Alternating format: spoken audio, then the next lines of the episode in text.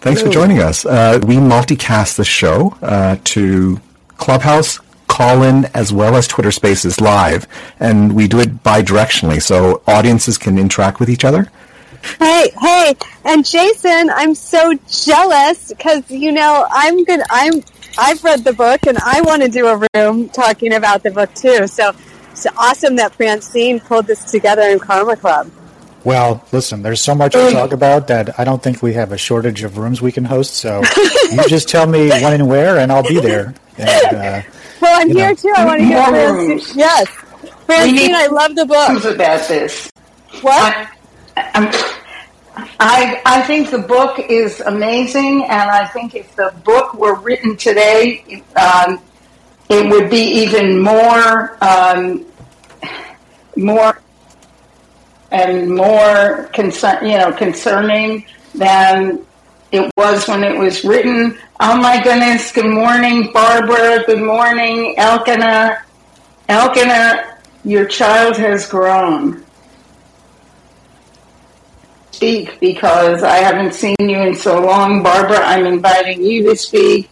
Um, and I'm going to tell you part of the reason I'm inviting everybody to speak. And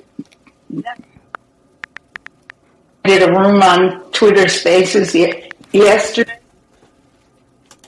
You're fluctuating, Francine, and the Twitter Spaces room actually closed. Uh, I'm not sure why, but I, I'm restarting it up with some my account. I told you. Yep, Twitter Spaces. Every single time I start a Twitter Spaces room, it closes. It's like Twitter Spaces is like, screw you, Francine. You know, you are not allowed to live stream on both platforms. That's okay. And- I'll work around it. Well, let's not forget that in, there was a period where clubhouse rooms were crashing all the time as well. So I think it's one of these early kinks that these audio platforms have to work out. Remember, there was a period where audio rooms on Clubhouse used to crash all the time. People would get kicked out of rooms. So happens. Oh, yeah.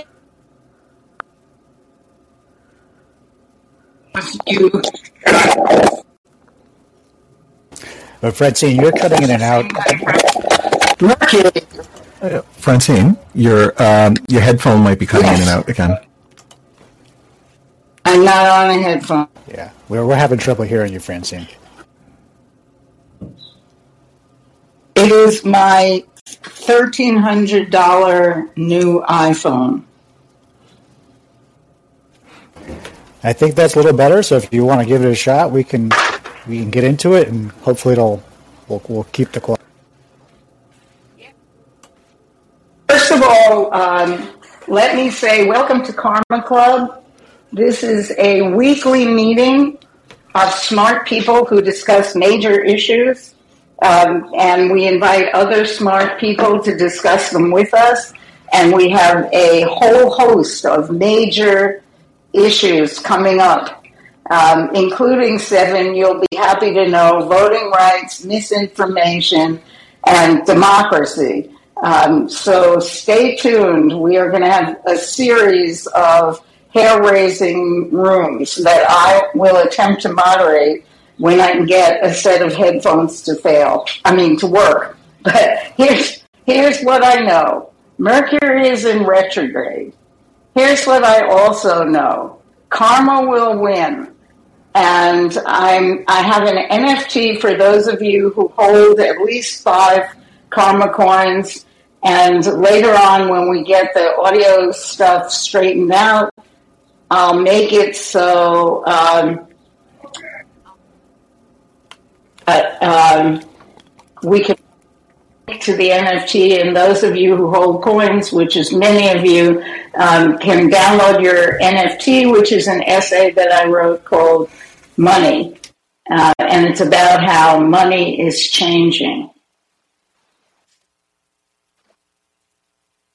Turn it over to Jason Steinhauer. Jason is a professional historian. Uh, and uh, what I was really uh, drawn to in his bio was that he is a public historian. And I think that has meanings that we haven't even started to unpack yet. And he has written a book that my grandson just received today, Jason. It came today while he was in school. And it's co- Yeah, and it's it was his Christmas present, and and it was called called uh, history. It's called History Disrupted, and interesting concept because the has changed everything. And why shouldn't it change history as well? But in changing history, there are some issues. I see you, Rebecca.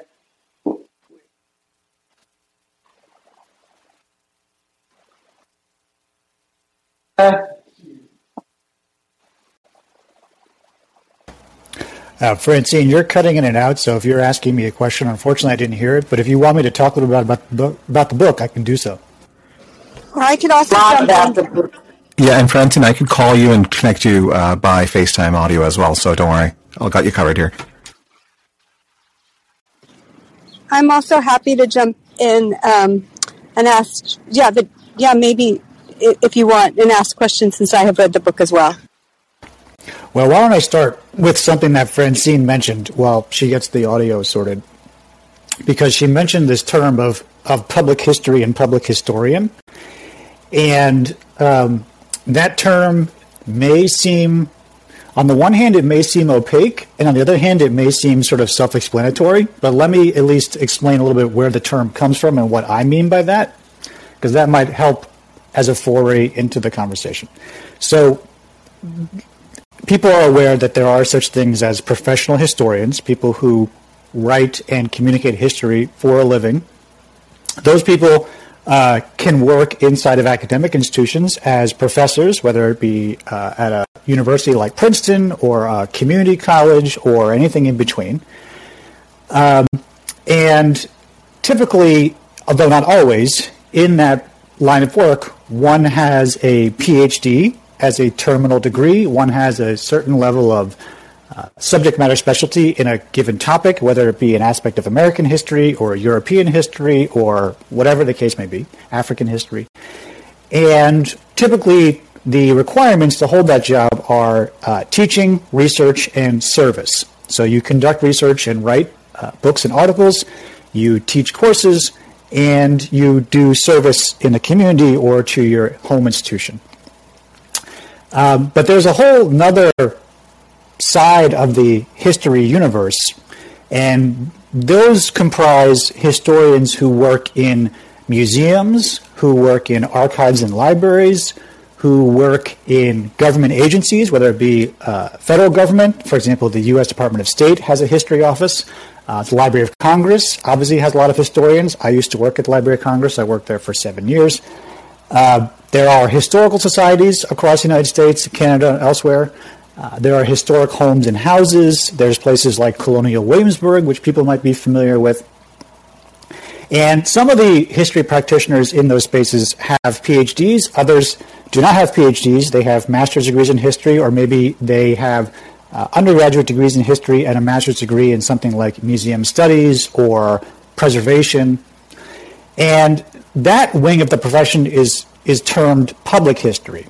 And there's a lot of overlap between public history and academic history, uh, or history that happens sort of inside the walls of university campuses. Have sort of a different series of challenges than academic historians do. Um, you know, public historians are generally not teaching courses, although some. Uh, but they are interacting with visitors, whether it be visitors to a museum or historic site on a daily basis, and are creating other forms and modes of scholarly production. Maybe they don't write books or monographs, but Francine, uh, do you mind uh, turning off your speaker? You could hear everything through the phone. FaceTime. Oh, okay. Thanks. And also calling crowd. Sorry about that. Uh, we're just trying to connect the platforms here. And so is Twitter Space as well. Sorry about that. that's the side of the history profession that I come from. I come from a public history world. I don't have a PhD. I do a master's degree in history from NYU. Oh, I'm not sure. Francine, I'll call you back on the iPad. One sec. I began my career at Sorry about that. I then moved into archives and libraries. I actually helped to create the archive and library of the Rock and Roll Hall of Fame, uh, which was kind of a cool experience. Uh, I also worked at the Library of Congress, as I mentioned. Uh, I was the founding director of a uh, small think tank type place, and then I've written this book, which is sort of an extension and a continuation of my thinking about public history and how history gets communicated to various public audiences. That, that's a great beginning, Jason. I hope you all can hear me now. I've, I've given up. I've given up on headphones altogether. Can you hear me? That's better. Way better. Okay, I, I give up. I mean, that Mercury's in retrograde. I don't know what it means, but it certainly is affecting me. Uh, other people say it means your technology doesn't work. Um, so, Jason, you've written this book about how history gets changed through the internet. And truthfully, you know, there needs no ghost come from the grave to tell us that because we've been seeing the seeds of a misinformation campaign that started in 2016 and proceeds uh, totally through through the internet.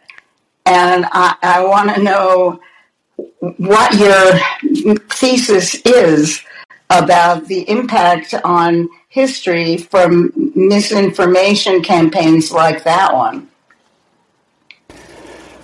Well, I can talk about the thesis of the book. Misinformation, disinformation is part of the book, but it's not the entirety of the book. I, I went into the book with a question, and the question is every day online, we encounter pieces of history, whether it be YouTube videos or stuff we see on Twitter or articles uh, in the major news outlets like New York Times and CNN. And my question that I was wanting to know the answer to was if we're surrounded by all this historical information all the time, is that actually improving our understanding of history? So, in other words, what is the impact of all this stuff? And I, um, I also, there's like a sub question to that, which is of all this stuff that we're seeing online, which of it is sort of rising to the top of our feeds on a regular basis, and which is getting buried in the bottom of our feeds, and so that we never see it? And so by answering one question, I came to answer the other. So the, the question of what rises in our feeds and why we see certain things and why we don't, the more I looked into it, the more I started to realize that the stuff that the historical information we see online tends to mirror the values of the web itself. In other words, the web values and privileges certain things and certain types of information, and history and historical information is affected by that just as information about science and politics and news is. So, in other words, we see information online about history that conforms best and adapts best to the values of the social web itself. And so from there, I came to the conclusion that all of the history that we're seeing online that is inundating the online public sphere on a daily and weekly basis is not actually improving our understanding of history all that much.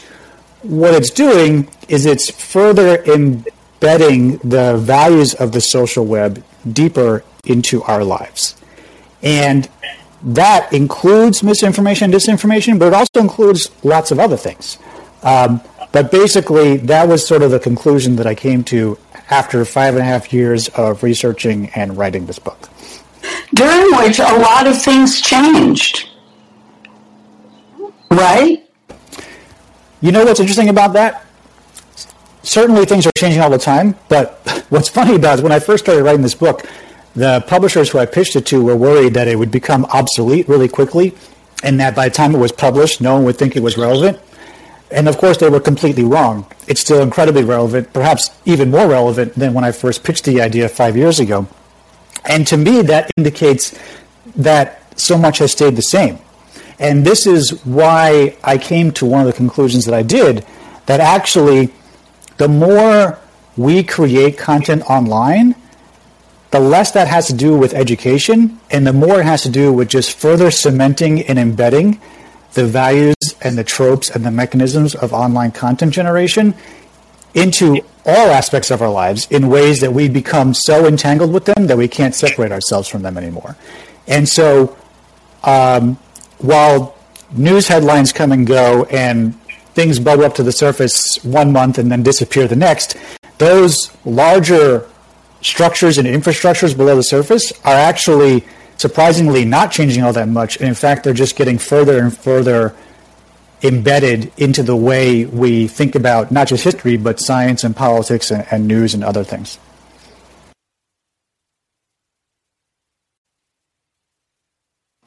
And I recognize that this is a little bit opaque, and I'm sort of giving like a 30,000 foot view and throwing a lot out there. So I'm happy to kind of go into specifics to kind of clarify what I mean by all this. Well, I always try to, I can't do anything but spe- specifics. And so I am thinking of the things that are affecting us right now, which is um, the history of the United States and actually, Heyman and I were talking before the room the history of Canada and what's happening in Canada and how what is happening in the United States affects what is happening in Canada. And here's here's the issue. You know, we used to have a let's call it, you know, an accepted history of the United States. And one of the parts of the accepted history of the United States was the principle of American exceptionalism. We are better than everybody else. Well, I don't see any any way to even defend that anymore. Do you? I mean, does that mean we need to change what's in the history books or what what do we need to do to better reflect what we have found out about ourselves? Well, so this is this is a question that's sort of a little bit apart from the book, but uh, I'll take a stab at it. I would say this: um, history is continually being revised and reassessed. That's that's part of the history profession. And so the sort of meta narrative about the United States that you're referring to that came of age during the American century in the 20th century and that was enshrined into textbooks or into scholarly monographs by um, people like Richard Hofstadter, for example, who you mentioned yesterday, you know, th- that, that historiography was then challenged and revised by a new generation of historians in the 1960s and 1970s uh, Howard Zinn's probably the most famous uh, from that group, who actually called themselves revisionists. Um, but there were a whole slew of other historians. We know Howard Zinn's name because he was friends with Matt Damon, and Matt Damon put him in all of his movies, and he wrote People's History of the United States, which was a book that at its time actually received a lot of criticism, but today is sort of held up as this sort of Bible of historical interpretation. We actually did a history club on Howard Zinn um, a while ago that we did a podcast on. You can listen to on my website. But anyway, be that as it may, um, you know, the 1960s and 1970s and even into the 1980s, that sort of panacea picture of the United States was challenged, was poked at, was overturned by a generation of historians who said, look, if you look at the African American experience, if you look at the indigenous experience, if you look at the Asian American experience, this meta narrative about the United States doesn't hold up. It's not inclusive enough. It's not diverse enough. It's not complete enough. It's not accurate enough. And so we've been sort of wrestling with this question about how we tell the American story for the past 50 to 60 years. And I don't see that as a bad thing. I see that as a good thing. I see that as inherently part of what history should be. We should always be analyzing, uh, questioning, digging, looking for new sources, looking for new information, trying to put together the most accurate and complete picture that we can. I think one of the challenges, though, and Jill Lepore has written about this in a really wonderful book, which I encourage people to read, which is, this is you know, some of these meta narratives about countries, whether it be the United States or Canada or India or France or whatever, they. Or, they or even Russia, right? They are sort of embedded within nationalistic frameworks. And we've seen the ugly sides of nationalism. You don't have to look too far in history to see the evils and the ills that nationalism, especially ethnic nationalism, can perpetuate. So Jill Lepore makes the argument in her book that we should be doing away with nationalism, but we can keep patriotism. And uh, you know that's an interesting argument that I think has some credence and some merit to it, and people are happy, you know, can can disagree with that, but I encourage you to read Jill Lepore's book.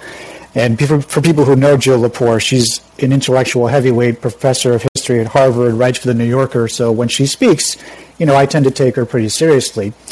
Um, and so if you if you choose to remain patriotic about the United States, uh, that's your right to do so.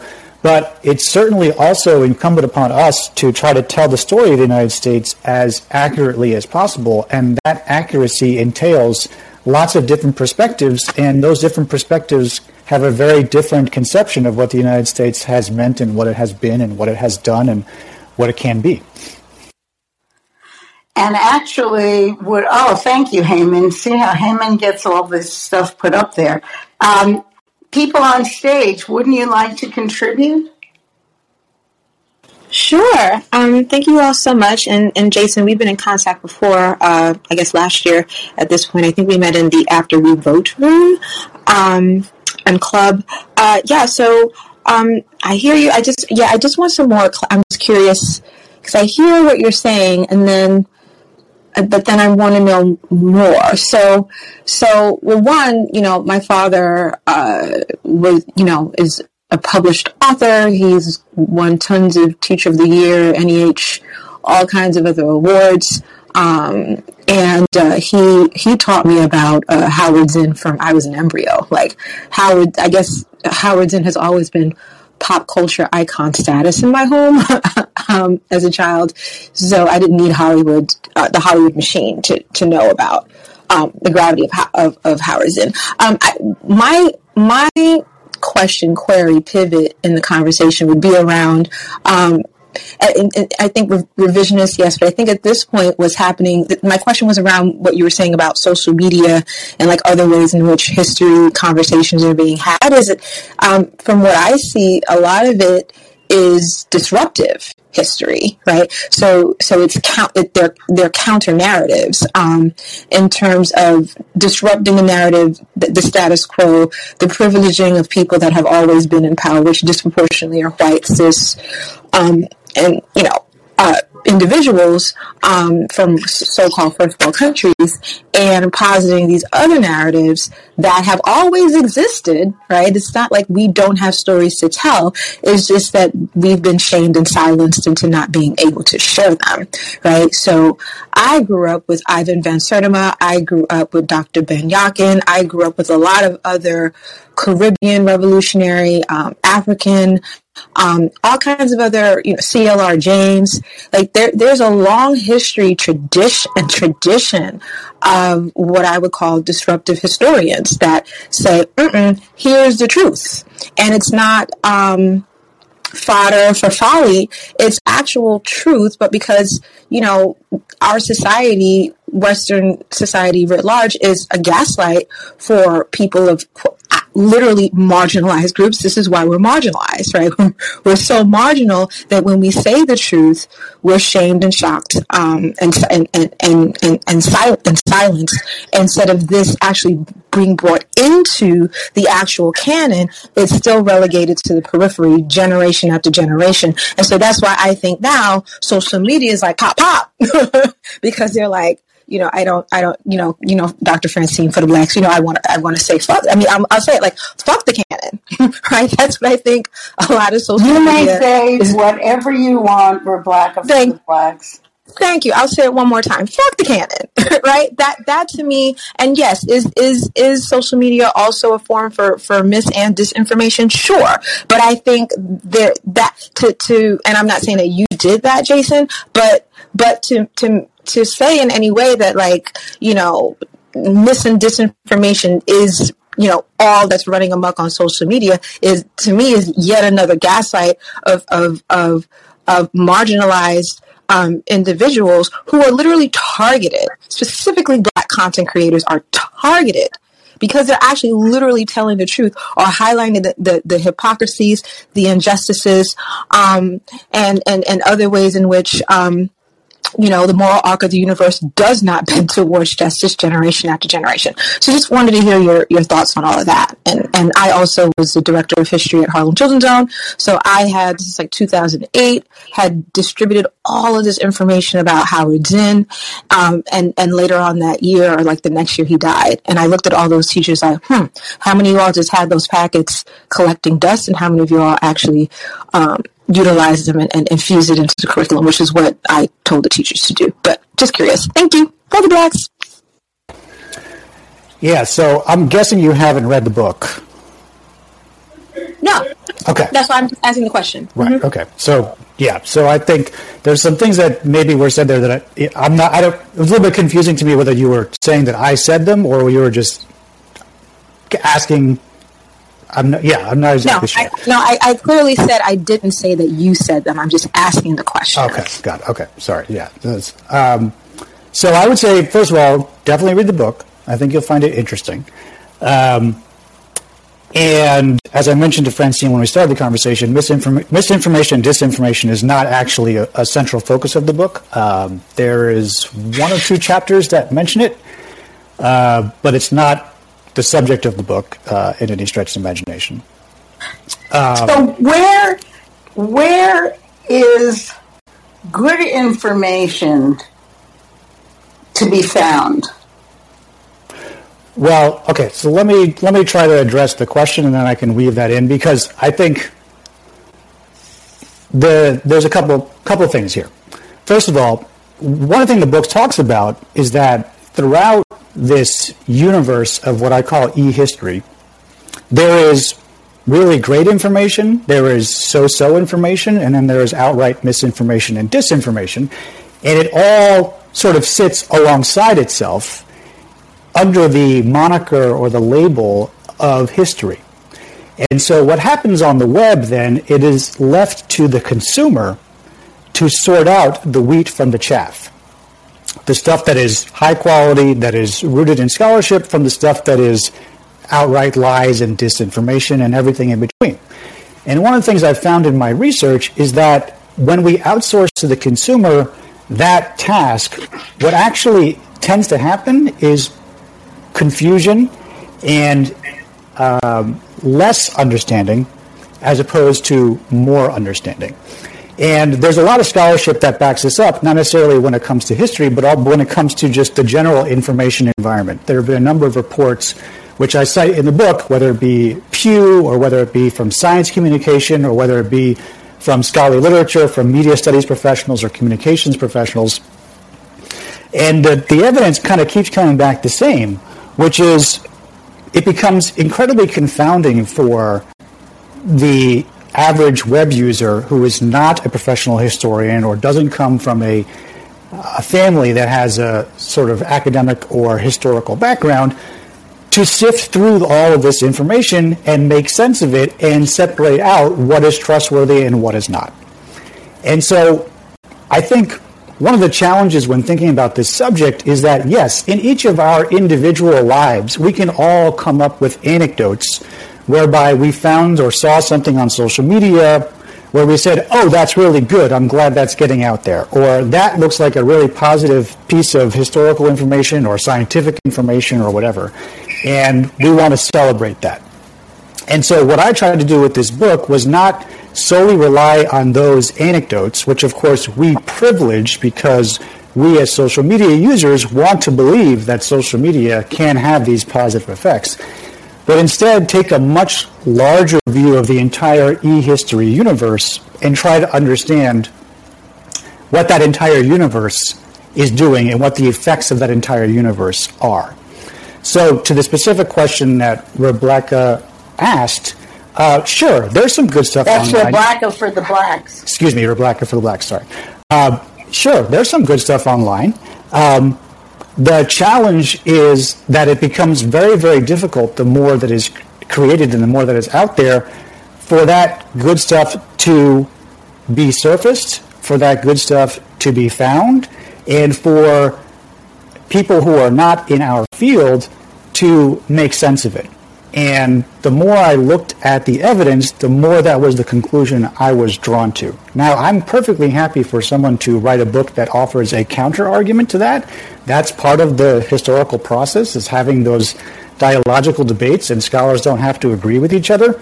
But based on the five and a half years of research that I did, that's what I found. So it has, and the other thing I'll just say about that too is that the other thing I found was that some of the stuff that's out there that appears to be disruptive in a good way or overturning the canon in a good way, uh, which you know I endorse because, as I said earlier, that's part of what historical scholarship is: is constantly revising and rethinking.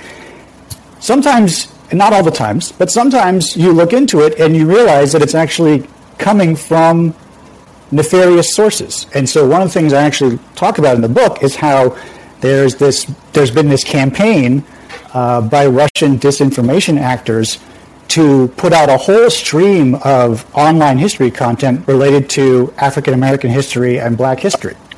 And so that raises all kinds of other interesting questions, right? So if you're encountering uh, history from marginalized peoples online, who's creating it? Is it being created by scholars or is it being created by foreign disinformation agents? And if it's being created by foreign disinformation agents, what is the agenda there? What are they trying to do?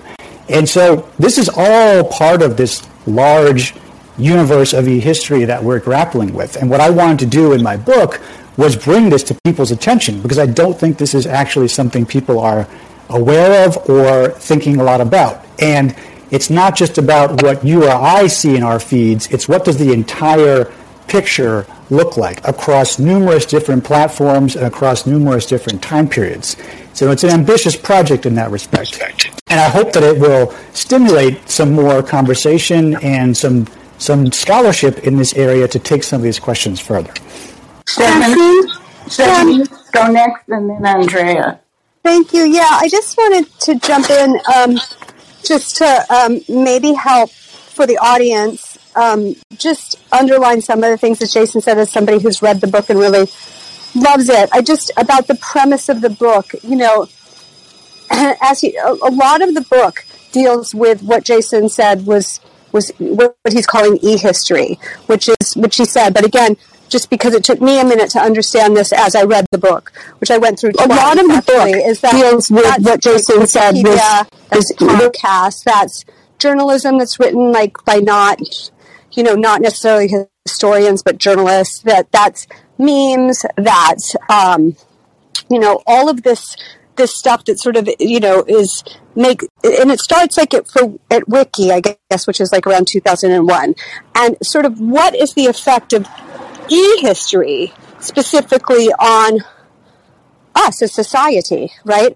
that's sort of the, the, the question he's positing and he's exploring and um, what Jason just said, which is what sort of ties into what Francine was saying, like, where's this tie into disinformation, or where does it?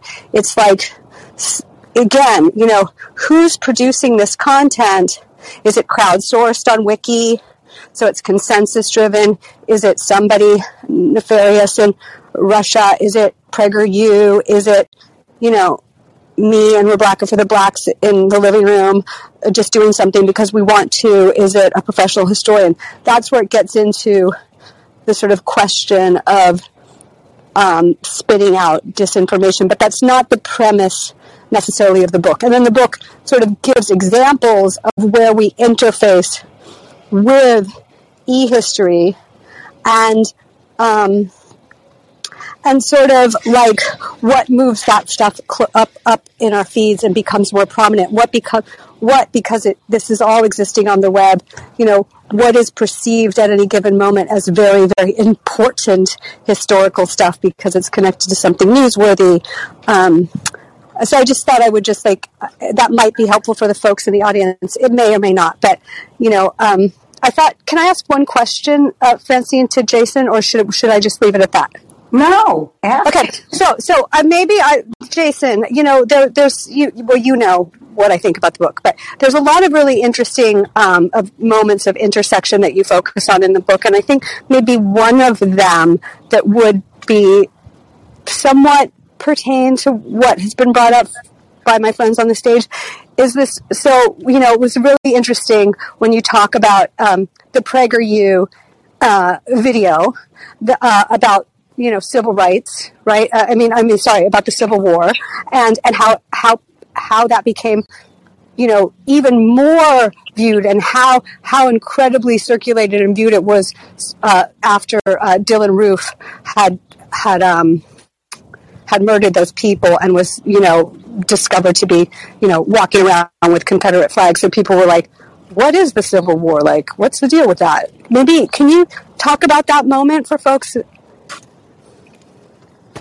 Uh, sure. Yeah. So uh, that that's actually the first anecdote that I put in the book, and um, I have a friend who is a historian, uh, actually at West Point. So he was a uh, PhD historian who was teaching history to Army cadets for about 30 years, and in 2015, he was approached by PragerU, which is a conservative uh, online media company, essentially, um, to be in a video about uh, the U.S. Civil War. And that video was produced in the summer of 2015, shortly after the massacre at, in, in Charleston, South Carolina. And I use that example, one, because it's another one of these gray areas where you have a professional historian, a PhD historian, who is saying uh, or sort of explaining the U.S. Civil War in very um, factual terms uh, and and making the argument in the video about how undeniably slavery was the cause of the war and undeniably uh, this was an act of uh, treason and secession by the Confederacy uh, and undeniably that uh, you know the the uh, the Union victory to abolish slavery was a pivotal moment in the history of the United States and for civil rights and, and all that stuff. You know, all the all the sort of quote unquote right interpretations of the U.S. Civil War. But it's produced and created by this conservative media company whose agenda is actually very plainly stated as counteracting what it considers to be a quote unquote liberal orthodoxy within the academy. And very this, well financed. I'll just insert that for right, and a very well very well financed. Tens of million, tens of millions of dollars behind these behind these videos. And this video went on to have somewhere in the range of 35 to 40 million views on it. Um, and so. And your friend contributed to to it as the historian, but didn't have a say in the editing. Correct.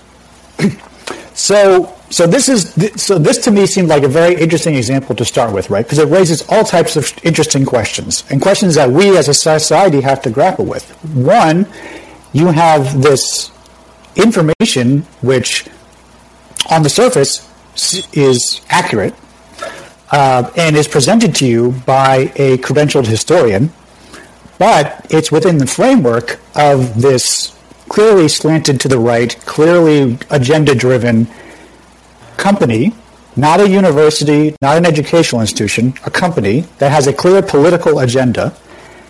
And it then, because of when it's released and the circumstances around its release, uh, pegged to this horrible massacre and the and the debates around the Confederate flag, gets circulated online on Facebook and YouTube and other places to the point where it has tens of millions of views and becomes this highly viewed, highly ingested form of, as Seven said, e history. And so, what do we as consumers of historical information online do with something like this? How do we reconcile with this? How do we reckon with it? Um, you know, and, and so that seemed to me like an interesting way to get into some of these thorny issues um, that e-history raises. And one of the things I think that I, one I hope will come from this book is that people will just start to ask more critical questions about the content that they see online. Well, wait a minute. Develop, that will develop a little bit of media literacy around these things, so that we can so we can say to each other, okay, I'm seeing this video on first glance, it appears to be accurate, but what's below the surface? What is the agenda that's driving this? And why is this getting so many views right now? And that hopefully that type of media literacy and historical literacy will help us sort of better decipher the information that we see in our feeds every day. Okay, so that is why I gave it to my grandson. Exactly. And years ago, I, one second, Andrea. I years ago I read a book by Eli Pariser. This has got to be ten years ago, called "The Filter Bubble," and it was all about how the internet and search patterns and so on drove us into what is known as a filter bubble. But the question that I want to bring up is when I was in school, we had these black and white films that were shown in classes, and they were all about things like, you know, World War II or um, the manufacturing facilities, steel, the steel capabilities of the United States in manufacturing, and they were, you know, quote documentaries, unquote. But when I think back on them now, with the media literacy that I have from years of dealing with the internet, I realized there was an, an incredible bias to them. And that was the American exceptionalism bias. But it's not like bias never existed, right?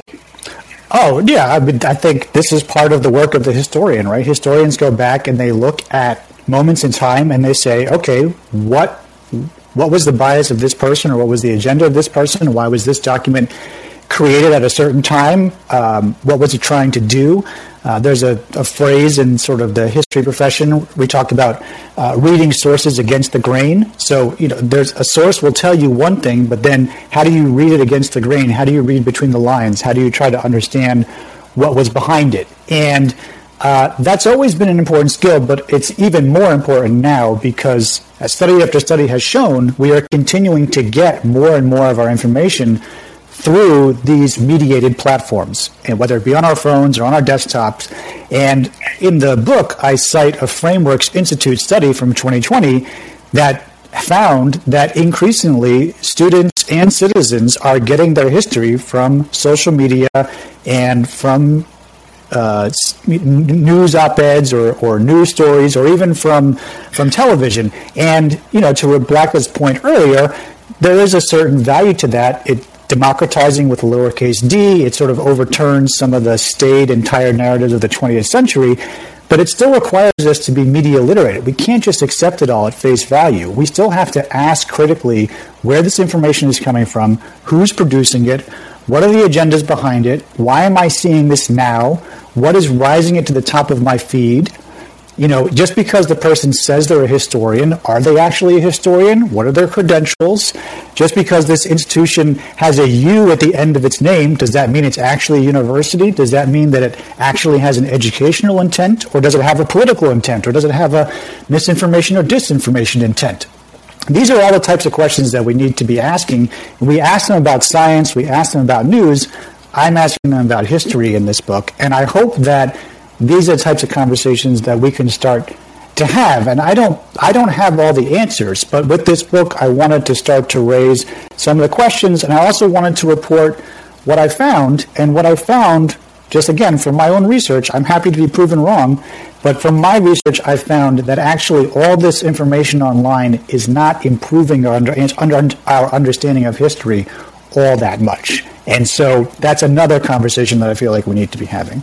Well, all these conversations are related, and I'm going to take a second and reset the room and say that you are listening to the Karma Club, which is a weekly salon for smart people where we talk about really important, complicated issues, of which this is really one of the biggest because this underpins a lot of the other issues that we end up dealing with, which is uh, misinformation, disinformation, democracy, voting rights, you know, race, race relations, just everything. And I want to say to you that you should come back every week because we're going to have these, we've been having these discussions every week. And I've been saying to people, although they're free, you should you should please um, get on rally.io and uh, buy a couple of karma coins so that you support the effort because what we do with this is we give grants to um, under recognized and marginalized creators who need them to make different voices heard and it's it, karma in the old indian tradition as in um, india not native american indian but in the, is you get back what you put out and i am trying to put out good information smart people uh, and love into this universe, and God damn it, this universe needs it. Um, so that's that's my um, that's my little song and dance. Heyman, when you get a chance, um, if you put up all the links for the Karma Club and the Karma Coin, that would be great. Andrea. Thank you, Dr. Francine, and I'm so excited to uh, Jason, you should come back every week, but go on. I, am yeah, I'm excited to hear. Uh, this is the second room uh, going over Jason's book that I've been in, and um, I hear a different angle every time. So I think you should just, you know, sort of travel, come back to Dr. Francine's club, but travel across and throughout as many places and spaces as you can, especially on Clubhouse. But um, I, I um, wanted to say that it was like clockwork. Seven queued me up with my question, which was, um, did you have any thoughts or or solutions for the uh, you know the dilemma of the dueling experts um, that people might listen to uh, and how they can you know evaluate both sides and and make a decent decision. I think you may have just covered that, but I see that the dueling experts is something, you know, you, from a court case to, um, you know, different media coverage, not just online, but also, you know, traditional media, uh, and, and, you know, how we can train people up to make sense of that. Um, and I think I'll land there. I have a lot, but thank you for your book. I have also ordered it for my daughter, but it hasn't uh, reached yet. But very excited to give it to her so that she uh, can strengthen her as a young adult uh, critical thinking skills, which I'm hoping she got some in school too, in high school, since she's about to graduate. But thank you. You know what the irony is, and Jason told me this yesterday. Nobody reads their history textbook anymore. They get all their history from the internet. So now what they need is a textbook to tell them how to interpret and be wary of things that they read and learn on the internet. And we all should have learned that during COVID, but maybe we did and maybe we didn't. Um, Robert, you raised your hand that you wanted to come up. Oh, should I answer Andrea's yes, question? Yes, please, Jason. Oh, yeah. I'm sorry. no, it's no problem. But uh, Francine, I think it's actually a very funny observation. I appreciate that. Sort of like people, no one reads books anymore, but then I write a book about how people should think about the internet. Um, I would say it's all meta. It's, it's, all meta. it's very, very meta. And I would say, just for any, from what I learned writing this book, apart from just the research that I did, was the greatest reward of writing a book is the process of writing and just becoming a better writer. Um, because uh, while it's very kind that friends and, and people in this room have ordered the book, uh, I'm under no illusion that this is going to be uh, a bestseller or, or, or widely read by people because people don't read books uh, anymore, and particularly young people don't read books anymore. And again, we can all find anecdotal examples of young people we know who have read books. So I'm generalizing, of course, but the numbers have borne out over the past decade and a half that fewer and fewer Americans are reading fewer and fewer books. And there was a slight uptick during the pandemic when people have been stuck at home.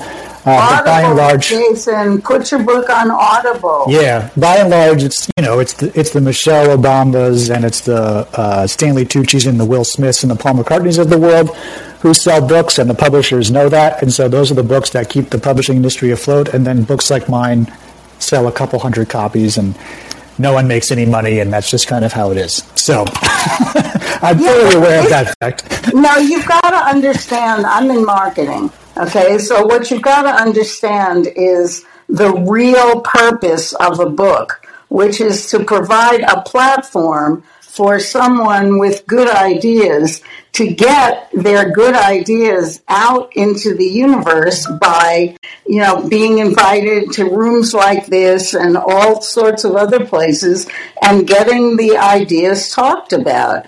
And, and you're doing it. I mean, you have a Substack you know, you you have a podcast. This is this is what to do. And the book is nothing but a as I said, a platform or a background for that, and it's been like that for a very long time. Um, yeah. Well, I do appreciate the conversations, and I do appreciate the tough questions and the back and forth because that helps me think more critically about my own research and where maybe I have blind spots or maybe where there needs to be a follow up of some sort. So I do appreciate all that. But just to the point that Andrea was making. So the you know, professional history is a series of experts arguing and disagreeing with each other. And that's I think part of the part of the beauty of it as well as part of part of the frustration of it. If you've ever sat inside of a history department faculty meeting, they can sometimes go on for two to three or four hours because people are constantly debating with each other, whether it be about scholarship or whether it be about teaching or whether it be about coursework. And the reason I bring this up is because, as I talk about in the book, when historians think about the word history, we typically see history or define history as a series of arguments about the past. So we have an argument about the American War of Independence and why it was important and why it mattered or why it didn't go far enough in terms of living up to the ideals of freedom and liberty for all people. We have arguments about the U.S. Civil War or about civil rights or about women's suffrage. And these are the arguments that make up professional history, whether it be inside the academy or inside the museum world. One of the challenges of e-history, the transposition of scholarly history into the social media environment, is that those arguments tend to get elided or erased. And one of the things I talk about in the book is that e-history oftentimes, not always, but oftentimes promises simple answers to complex questions. And that's one of the challenges of e-history, right? Because from the his- from the mind, from the world of the historian, these questions are incredibly complex, incredibly nuanced, and require that debate among experts. But the way e-history oftentimes gets presented on the web is it provides you with a quickly satisfying, instantly gratifying take home message about history that you can then feel good that you digested in 30 seconds and move on with the rest of your day. And so this is one of the, actually the, one of the main premises of the book, which is it's very hard to put these scholarly arguments into the social web in ways that really get at the complexity and the depth of historiography and the debates that historians have with themselves, which is again an argument for more media literacy and historical literacy when we consume information online. So that way, when you see something online that promises a quick and easy answer to a complex question, you can then take a moment to ask yourself, okay, what more digging do I need to do? Or what other sources do I need to look at in order to get a more complex and nuanced picture of this phenomenon? Well, I I'm, going to let uh, David and Robert and Barbara. Can I add? Yeah, uh, Barbara, just hang on. Okay. For, for one second. Um, I think what, what I'm going to do when I'm, this is very important.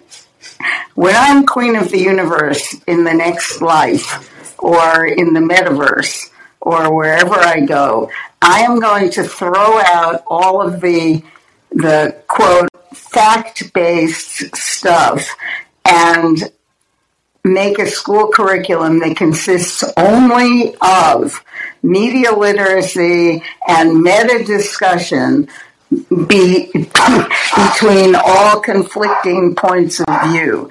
And you can probably teach all these subjects simply through the lens of what Jason has in his book.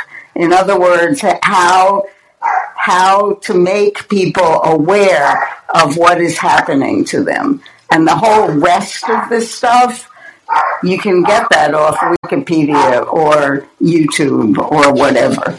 Anyway, onward, Barbara, go on. And then I'm going to have, and then, and, and, then I would like to have uh, David and Robert take us home, whatever home is. Thank you, Francine. I want to put a little bit of a lens on it in terms of what you um, talked about the U.S. bias. I actually, uh, I'm on a lower signal, but I hope you can hear me. I actually call it the American trance. So what I find is that, you know, in being working at Harvard Kennedy School as the chair of the Women's Leadership Board, been there for 16 years, plus running my own business, I really find that the American lens on everything, like I, you heard an accent, I'm Danish, brought up in Denmark, and we when we talked about the U.S., we didn't talk about U.S. being this superior thing. We talked about it being a troubled country. You know, I remember JFK's assassination. I was a kid, but I remember the conversation going, "Oh my God, what is happening to America?" You know, so there was a lot of concern in Copenhagen and in Scandinavia and other parts of the world about that. But you don't hear that in America. You don't hear that. I don't even hear it at Harvard Kennedy School you know, in terms of conversation. So when I was chair there, I actually invited um, women from 10 different countries like Lebanon, Germany, Ireland, Sweden, Egypt, Australia, etc.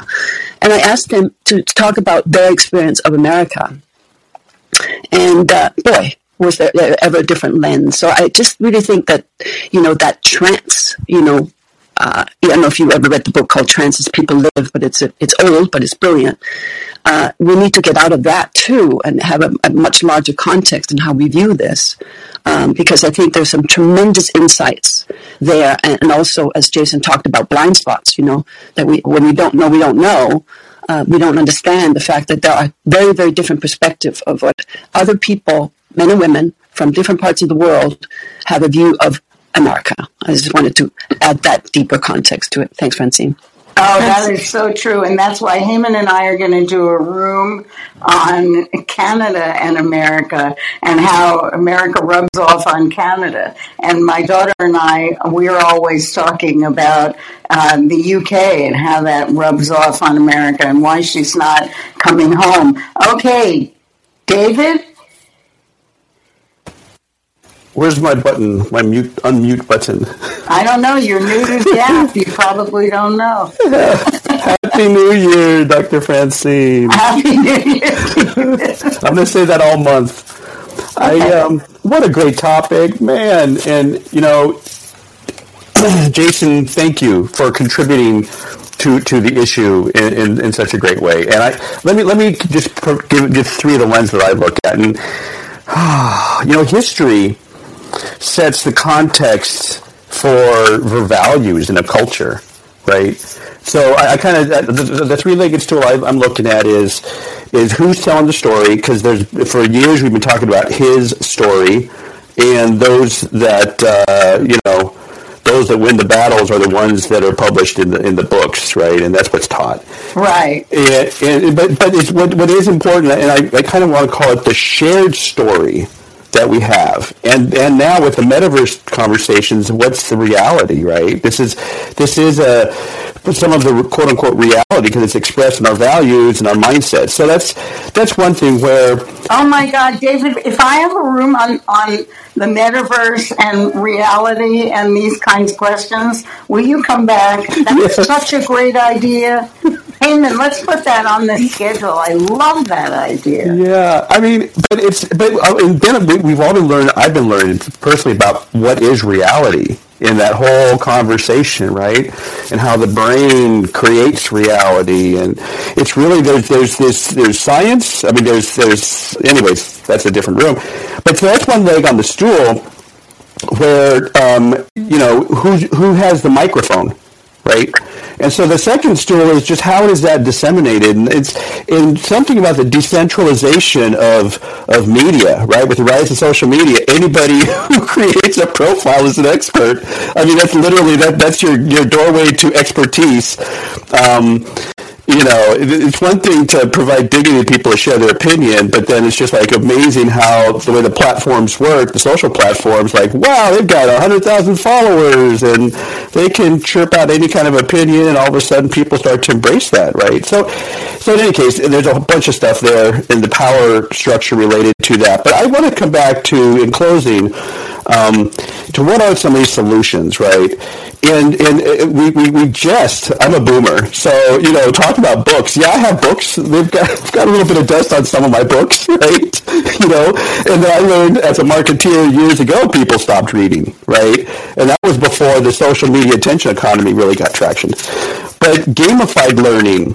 So you already have Jason. You have a bunch of awesome content. So to what I would propose, and this is with anybody, like definitely write your book first because it really gets you to think. But then, you know, the the, let's, connect him to a game developer.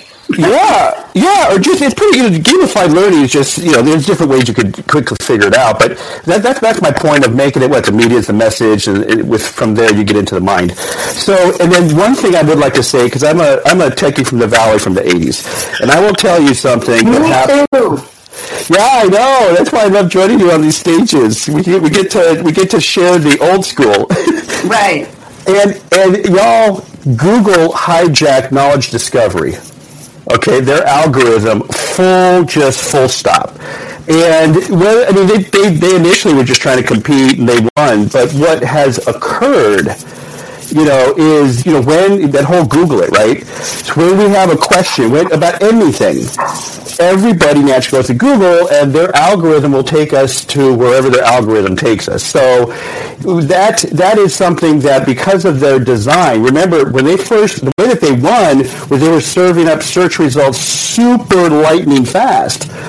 But now they need to rev their user experience to help. Uh, they need to start labeling and using the freaking AI to label misinformation and just have a more rich, color coded, uh, you know, information dashboard that really helps solve the problem that was created by their design. The Google that, that's, that's exactly right because I remember, and you will too, David. And then we're going to Robert and Lavinia, and then um, we're stopping because I don't like my rooms to go on too long, but um, but I remember, you know, when the first search engine was Yahoo, and it was Jerry Yang and his partner putting up, you know, a directory of sites that they had manually crawled on the internet and organized according to categories.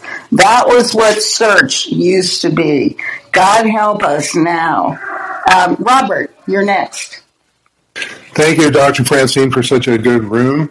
You know, hearing what I'm hearing brings uh, thoughts and feelings to mind. And for a moment, I'm going to try to get a bit out of my brain and a little more into my heart and my intuition on these issues because they're so important and, and, bear on my life. I feel that, um, you know, we're at sort of a transition point of, um, you know, this whole phenomenon we're talking about uh, of the rise of this kind of media um, being so large and overwhelming that we actually uh, have to study it to to know how to deal with it and survive it. I mean, just think of that for a moment. It, it has come to that where that is now a priority, and and I think one of the well, reasons that I think is the first priority, don't you? Well, it, well, here's what I I had a reaction. I was writing some notes. Uh, you know, I reacted to the term media literacy being a priority. I took it uh, up or down a notch, whichever you want to call it I gravitated uh, towards consciousness literacy because you know our consciousness and our and our true nature and our inner brains and our subconscious are the most precious possessions we have. The media is external to us. What, what's going on now, in my opinion, is that the breakdown is really in effect now between our own individual consciousness and the mass consciousness as we experience it through the internet. You know, uh, we, we talked about mass consciousness forever, but there have never been these electronic tools that amplify it and um, accelerate it and make it much bigger, louder, brighter, and noisier. And so the mass consciousness now uh, is this huge thing that has broken down the barrier of individuality of, of who we truly are to now we're subject to all of these influences and messages uh, beyond our awareness and our will. So I think, oh boy, I've got two new room topics out of this. Okay. Thank you, Robert. David gives David gives me one, and you have given me the other. We, we need to talk about mass consciousness. yes, because we're we're at a pivotal point Right. uh, where you know, I mean, there's a lot of ways to illustrate that. For example, the the children who are being born now, when they're in their 20s and 30s, of course, they will never have experienced a world without this infusion of all of this in social media. So their you know their perspective on where their brains are is going to be completely inseparable from that. It's already gotten to that point with with almost everyone now. We're feeling the effect of that, the breakdown of the barrier between us and this thing. And so I think one of the things that I aspire to do is keep that barrier and that um, you know that distance uh, kind of within my control, so to speak, or at least awareness. And uh, one of the things that I've done to affect that, believe it or not, is um, with all of uh, you know the breakdown of you know like post fact and you know relative truth and Right. all, all of these things that, that are brought up and, and nuance. You see, there's been a lot of nuancing and parsing of these concerns down to minutia, where it gets so complex, it's hard to grasp it in, in a way that's effective.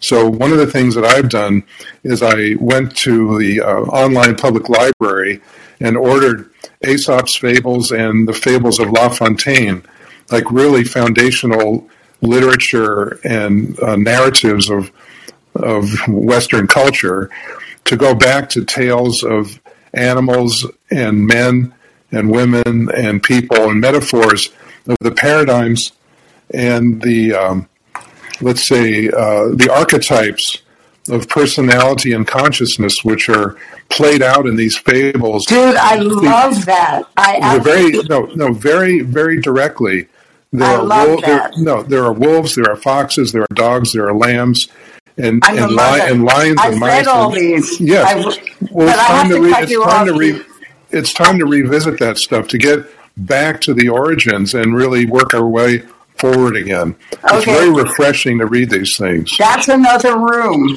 That is Okay. another room. I- I'm, I'm if you getting want my to do, if, uh, Dr. Francine, if you want to do fables, I would love to co-mod that one with you. I would definitely want you to do that, and we're going to do it together for sure. Okay. Don't don't you That's worry. Lavina, Okay, go ahead. Lavina, thank Hi, you so Karma much. Club. Hi, Dr. Francine Heyman, um, and everyone else. Uh, really awesome discussion. I mean, history disrupted. Uh, so much said, so much to be said, uh, just in those two words together.